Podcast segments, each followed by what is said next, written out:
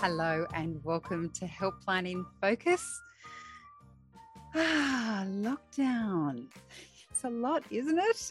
Um, this Helpline in Focus is uh, an attempt to try and support all of you out there parenting small children. Just a, a little moment where we can get together, have a chat with an expert. So, tonight we're going to be talking about relationships, nurturing relationships. So, this could be with your partner, with your kids, or with friends uh, who want to catch up for a socially distanced walk or a Zoom call and you're just not into it. Um, what is challenging you right now? We're here to help. My guest is clinical and counselling psychologist Elisabeth Shaw, the CEO of Relationships Australia, New South Wales. And the way you can ask Elisabeth your questions is you can pop your comment below to ask the question. Um, just join in and write it down, and we will get to you um, when we can. And if you don't, I'm just going to keep on asking my questions. Hi, Elisabeth. How are oh, you? Good. Thanks, Siobhan. So, lockdown, as we all know, is challenging for many different reasons. Um, and one of the things I find most strange about it, I think, is that I'm forced to be with people I love 24 hours a day, seven days a week. And it's kind of killing me. so I, I just wanted to start with that question. Like you can feel like, you know, I love these people and, you know, I often feel I don't, in normal times, I don't get enough time with them. So what's wrong with me that I kind of want to throttle them because I'm spending so much time with them now? Is it is it natural state of affairs for humans to spend this much time together? Well, there's probably something to the old expression that distance makes the heart grow fonder. That there's there's something about getting away and coming back, which gives us perspective and appreciation and um, room to move and um, and opportunities for appreciation. And so, you know, coming home at the end of the day to the family is your kind of safe harbour. Um, it's quite different than if they're there, where um, uh, you know we're all annoying you know, human beings are annoying and there wouldn't be anybody who isn't irritating at some point. So we soften that by uh, reducing the time we foist ourselves on our families and they on us. Um, and that's healthy. And we also need a range of people to be at our best. So if we're more extrovert and our family's a bit more introvert, we actually need to lessen our expectations of them and lighten the load on them by getting out and about and getting some of those needs met somewhere else. So, for a whole lot of reasons, we are better when we can pursue some individual interests outside the house that give us perspective about what's going on inside the house. All right, so let's tackle this because a lot of us actually can't do that right now. Let's start with romantic relationships because we have all heard of uh, kind of anecdotes and statistics of relationships that just break down over the period of lockdown and, and look for separation afterwards. What are the biggest stresses on couples, particularly those with kids, right now? Look, I think um, I think the amount of pressure and expectation on the family, particularly you know in in Western society where we're used to uh, delegating some things to other people, whether it's to childcare centres or having a cleaner, or going to work or having in-laws help or neighbours help. Um, we we tend to have quite a lot of people that help us keep the show on the road. So I think without that um, things do get, um, you know, particularly difficult. Um, we also heighten that sense of um, the, the issues that often couples struggle with, such as equality, so that um, that you might have sort of settled for something. Say you're the part-time worker and your partner's the full-time worker. Well, you you might have sort of unhappily accepted that you might do a bit more with the kids or the housework suddenly when everybody's home and making a mess you you aren't so happy with the arrangements and you see that your partner's no longer traveling as much and has plenty of time to uh, to actually help i think you know it's it's raising issues about um, how we're traveling what agreements we've had what deals we've struck consciously and unconsciously and whether it's true that those things have to continue so there's such an opportunity to uh, dust off our relationship perspectives, but there's also a really good opportunity to have a big fight about it as well. So um, it does depend say, which way you go. I was going to say, how do you how do you broach that subject when?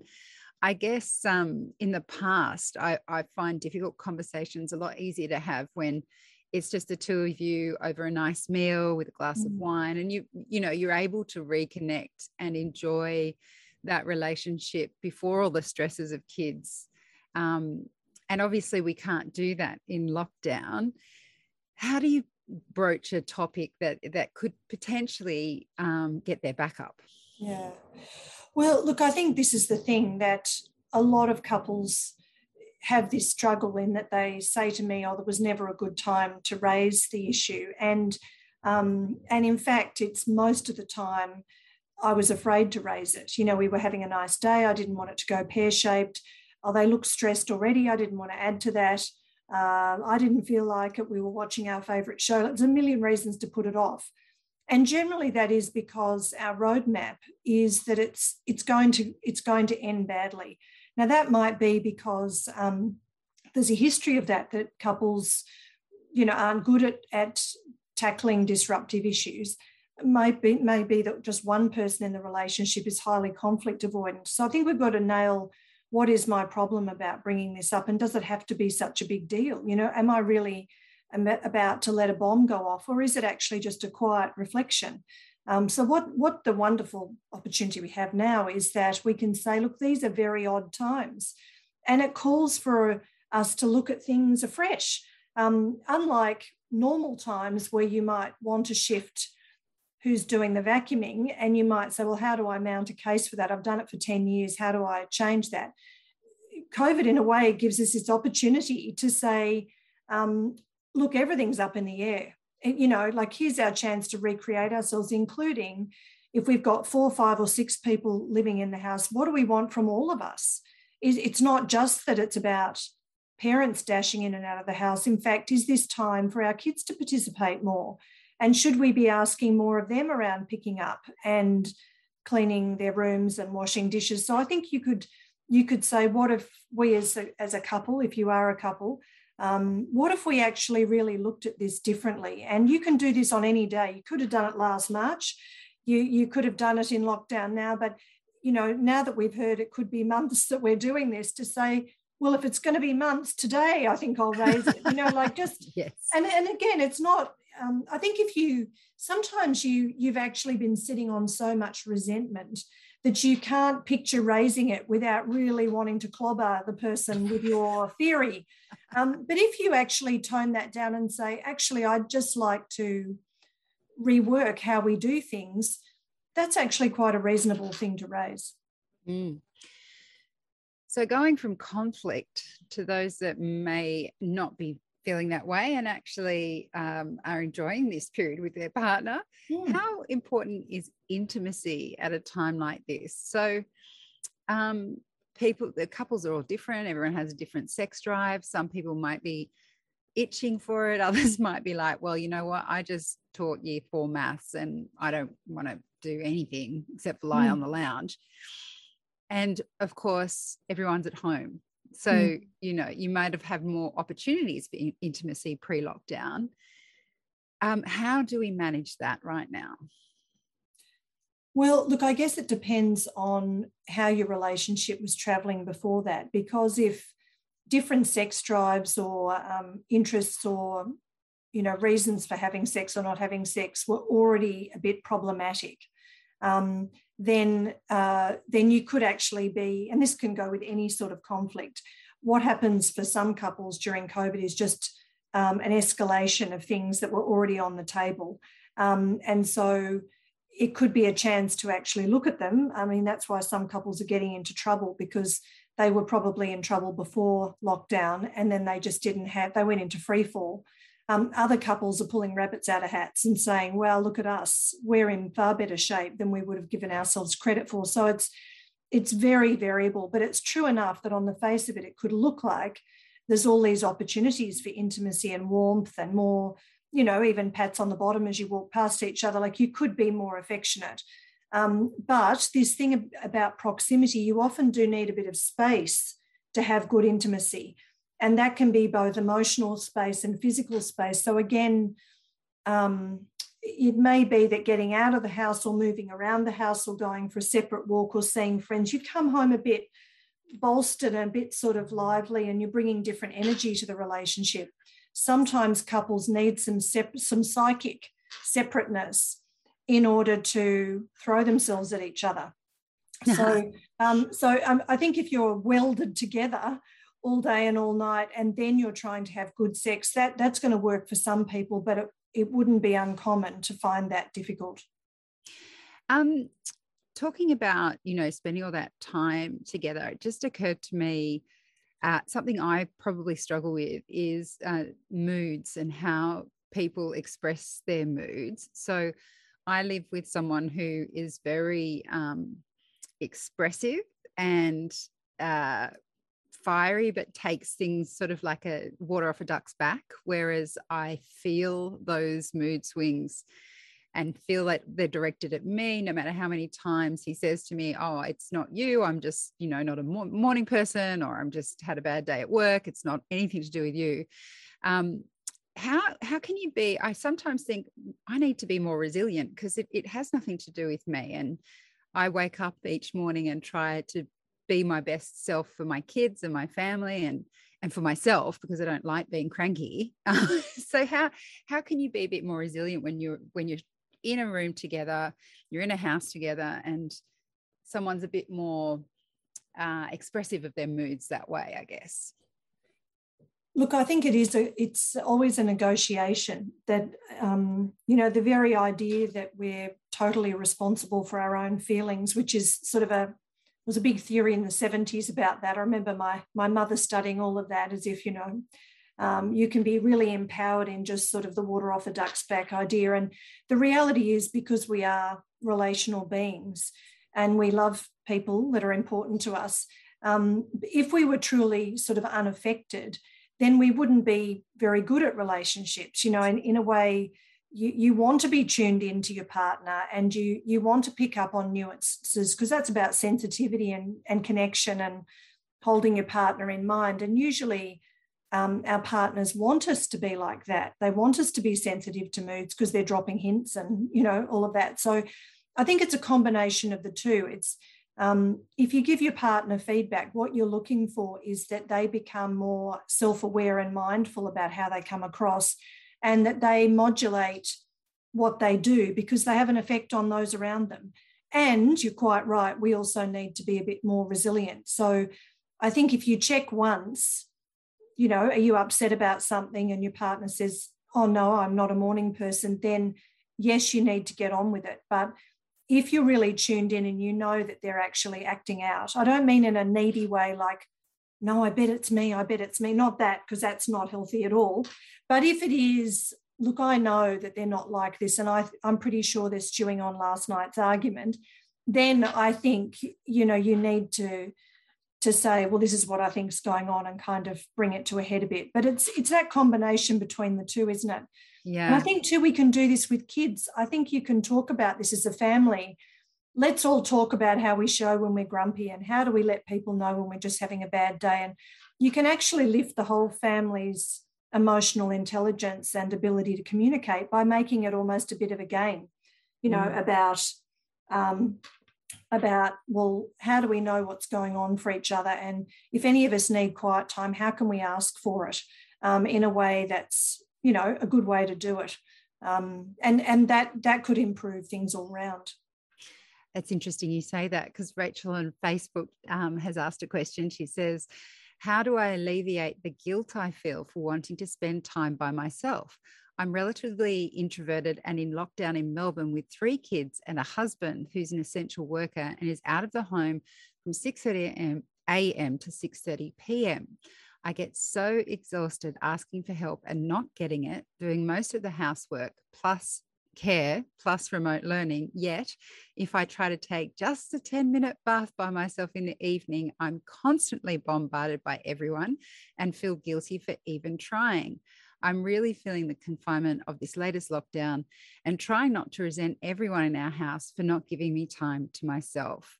And I've got to say, um, I, I completely hear what Rachel's saying there. Um, my husband's out of work, out working out of the house most days. And, you know, come the evening time, and I'm like trying to do my work or trying to do something for myself, it's almost like the kids, they're so used to me being there for them all day, they forget they can ask their dad to do anything. Yeah. I mean, it sounds it's a bit different there because Rachel's not getting the help she's asked for. Mm. Mm.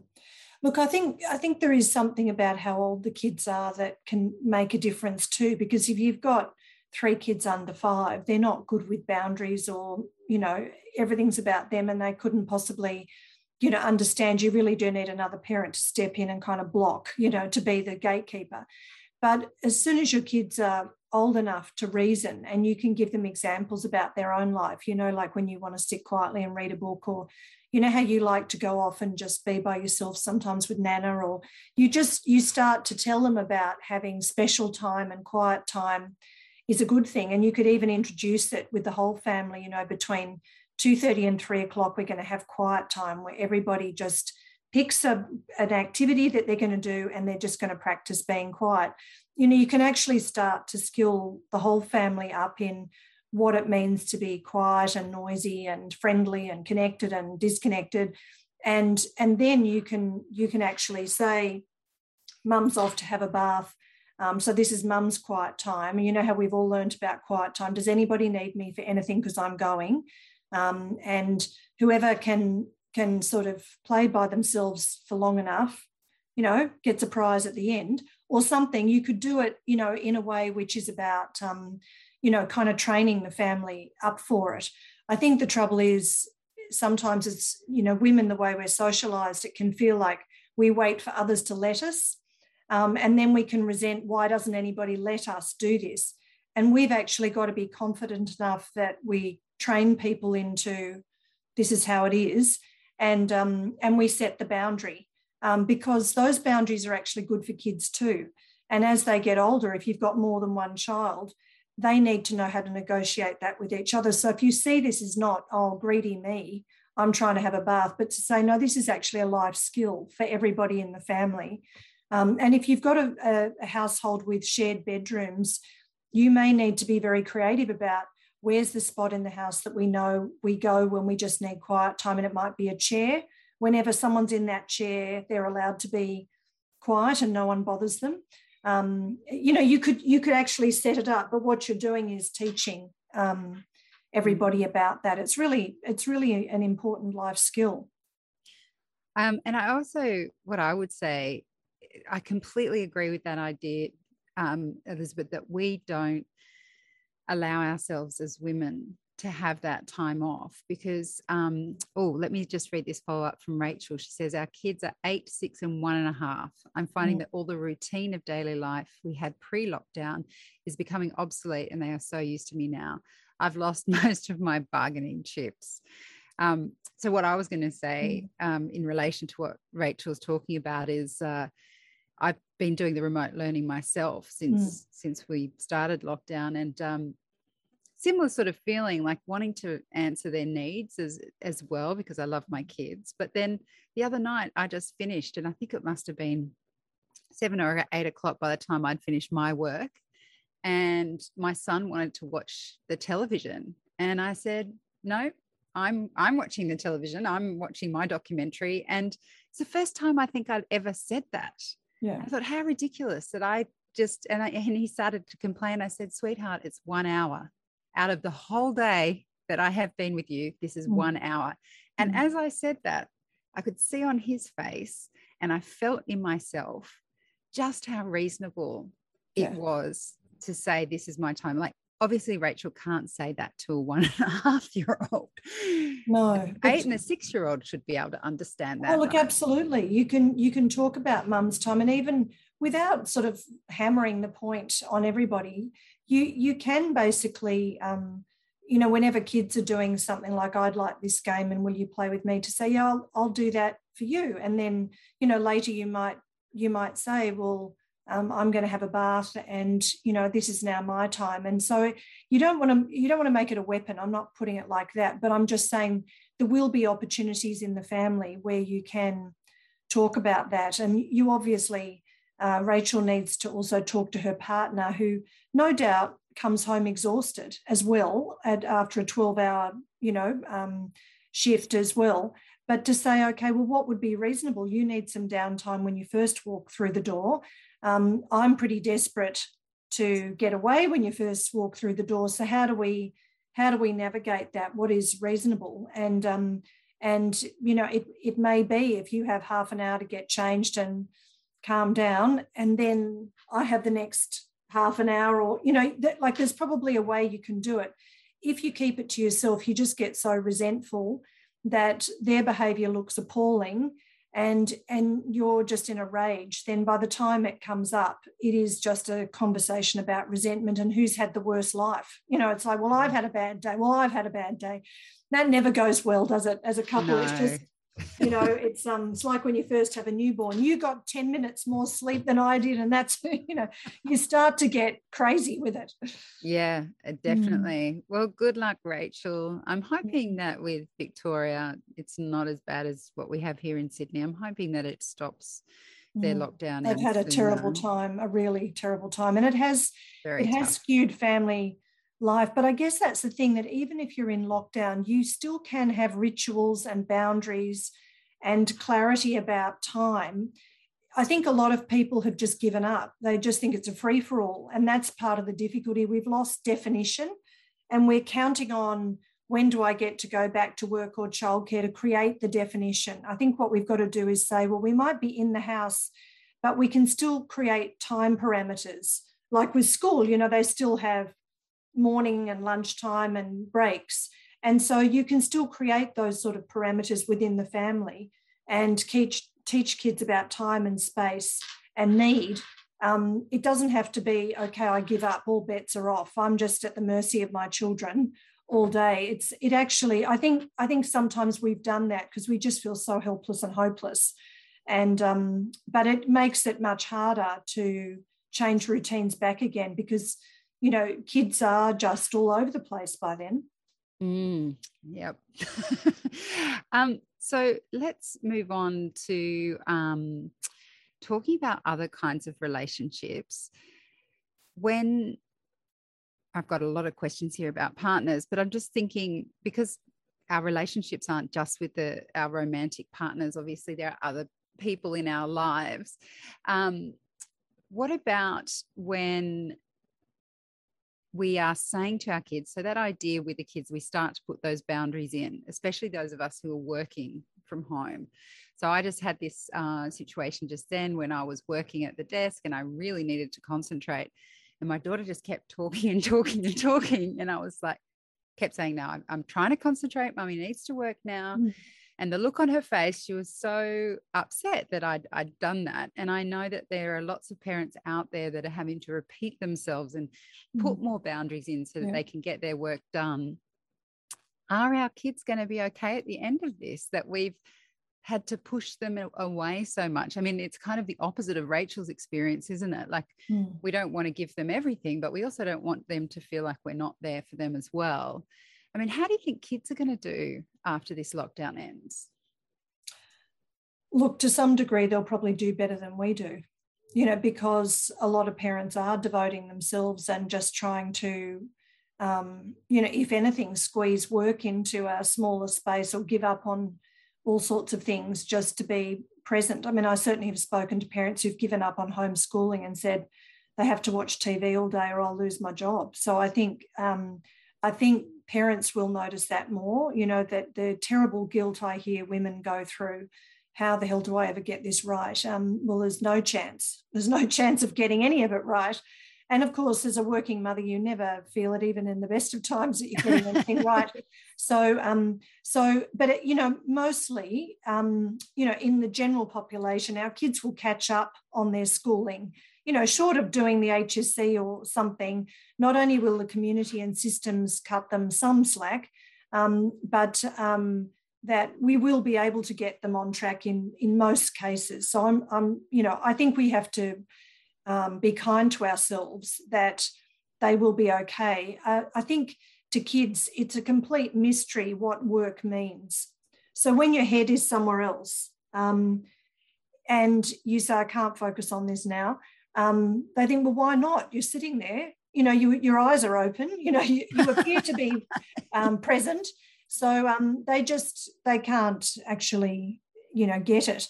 And so, um, so again, I think it's the, it's the creation of spaces in the day. Like if you can, if your children are old enough to do their schoolwork while you work as well and you try and have breaks, I think what we need to do is turn up in a reliable way. That's good parenting is often about being reliable and consistent. So saying, um, let's all watch the clock and mum will reappear at 10 and I'll sit in the other room or I'll be in the other chair or I'll be across the room or whatever it is. Um, and we will have a conversation at 10 o'clock. And even though it might be a wrench to stop your email midstream, um, to just so that your kids know they've got you at a certain time, then they can tolerate not having you. I think if they feel like they're having to beg all the time and you eventually cave in, that that's where they're going to test you more about um, your availability. What if um, now I'm sure this is something that people in Melbourne have experienced, like you say, that kind of lockdown fatigue. What can you do if you're all stressed because you're in lockdown and parents' reactions worsen because kids' behaviors worsen and then the cycle mm-hmm. continues? How do you actually break that cycle of feeding off each other's um, stress or, or tension, that kind of thing? Yeah. Look, it is um, it's incredibly difficult, isn't it? And and I guess um, I guess we need those skills of tolerance and compassion and kindness um, which is to try and cut each other some slack. Um, and, but it, this is where the self care that I think was mentioned earlier, really by Rachel, about um, instead of feeling like, well, I'm going for a walk, I better invite the family with me because that would be the good thing to do. It might be better off that you go for a walk, even for 15 minutes on your own, and then come back and collect them if you have to, um, because you actually could be in better shape if you take a bit of time for yourself rather than uh, go with everybody. And if you come back and you're in a much better mood, then you can say, um, you know, they'll they'll see that you're all the better for it, which is useful. So I do think self care and self awareness is really important. But the other thing is, you know, as I mentioned earlier, the skilling up as a family to to call a family meeting. I mean, rituals get everyone's attention. So I think to call a family meeting, maybe be on a Sunday night or something, and you say, let's all talk about how we're going in lockdown who's the most irritable? Who's who got grumpy this week and what was it about? And you normalize getting grumpy. You normalize who woke up and just decided to have a sunny day and how did you do that? Um, and you you call out when someone's traveling well. Gee you seem happy today. How are you doing it? I feel really unhappy today. And you you make it a conversation. I think if you if you talk it up instead of oh, i better keep smiling i better look cheerful you actually talk it up and you say to your kids, you know what, I'm finding today really hard work. How are you feeling? It's um you're not only teaching your kids the language of emotions, but you're also saying it's okay to talk about the things that are on your mind. And in fact, if you sit down and all have a good whinge, okay, let's all spend 10 minutes really complaining. What's your complaint? this is my complaint. As long as you don't give a serve at each other, um, then you could say, okay, well, I feel a lot better now. Who else feels better? Um, those sorts of things really um, shift the mood in the family. If though you're, you know, you as a couple feel that your kids are out of control, um, odds are on as a couple you've lost it. And so, you know, generally it's helpful to start with hierarchy. So if you if you together are complaining about the state your kids are in, then maybe just stop and say, well, have we lost the plot with each other? And how can we do it differently? And again, call a family meeting and talk about expectations and say, look, we all just let the we let the reins out as if we were on holiday because it's all so odd, but we realize that was a mistake and we're we're going to do it differently from now. Kids can cope with that. They'll rail hmm. against it a bit, but they can cope with a change of mind. Now we are on time, but I just want to slip in one last question, if I could be so cheeky. Mm. Um, how can single parents manage their coupled friends' expectations of things like catch ups mm. on Zoom or through exercise? Because obviously it's not always possible for them to sort of um, put their kids to bed and, and then stay up with a, a, wine on Zoom or ask for someone to look after their kids while they go for a walk. Um, how's the nicest way, I guess, to um, deal with that? Look, I really, really feel for single parents in this situation. I think it's um, extremely hard going. You know, for, for couples that are trying to juggle things, I think it's really important if you've got a, a friend who's a single parent or a single person who could be very lonely, it's it's a good time to reach out and try and um, share the load, even by debriefing or just um, you know recognizing that uh, you know they don't have another pair of hands and it's extremely hard. So I, I do think that it's um, uh, you know when when you're a couple and you slip out and think, well, who can I who can I connect with? Um, a lot of single parents do feel like they're the great person to ask, you know, because they're always available because they don't have a partner, but they're not always available because they don't have the help to get out. So um, I, I have worked with a lot of single parents who feel that both, you know, delighted to have the social contact themselves, but sometimes feeling like people just don't get their experience at all. Um, and if they don't have good shared care arrangements with an ex, um, uh, then um, uh, which is, you know, if they're lucky, they do, and they do have kind of weekends off or something like that, um, which may or may not give them any pleasure, really. But there's an awful lot of um, single parents who don't have much time, and um, sometimes they don't want to go clubbing. They might actually just want a book club or something that to you is much more ordinary. So I, I do think it's important to be sensitive to that.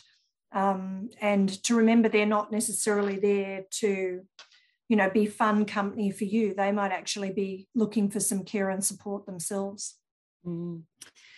well we definitely have run out of time so thank you so much elisabeth for coming thank on and, and giving all your advice um, we'll put links to relationships australia new south wales on the website and in the comments section below um, so thank you for your time, Elisabeth.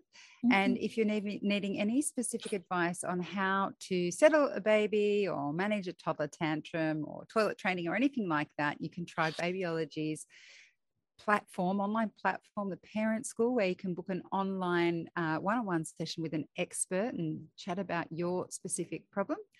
We will be back again next week, kind of following on from this conversation. We're going to be getting some tips on self care, both what to do and how to find the time.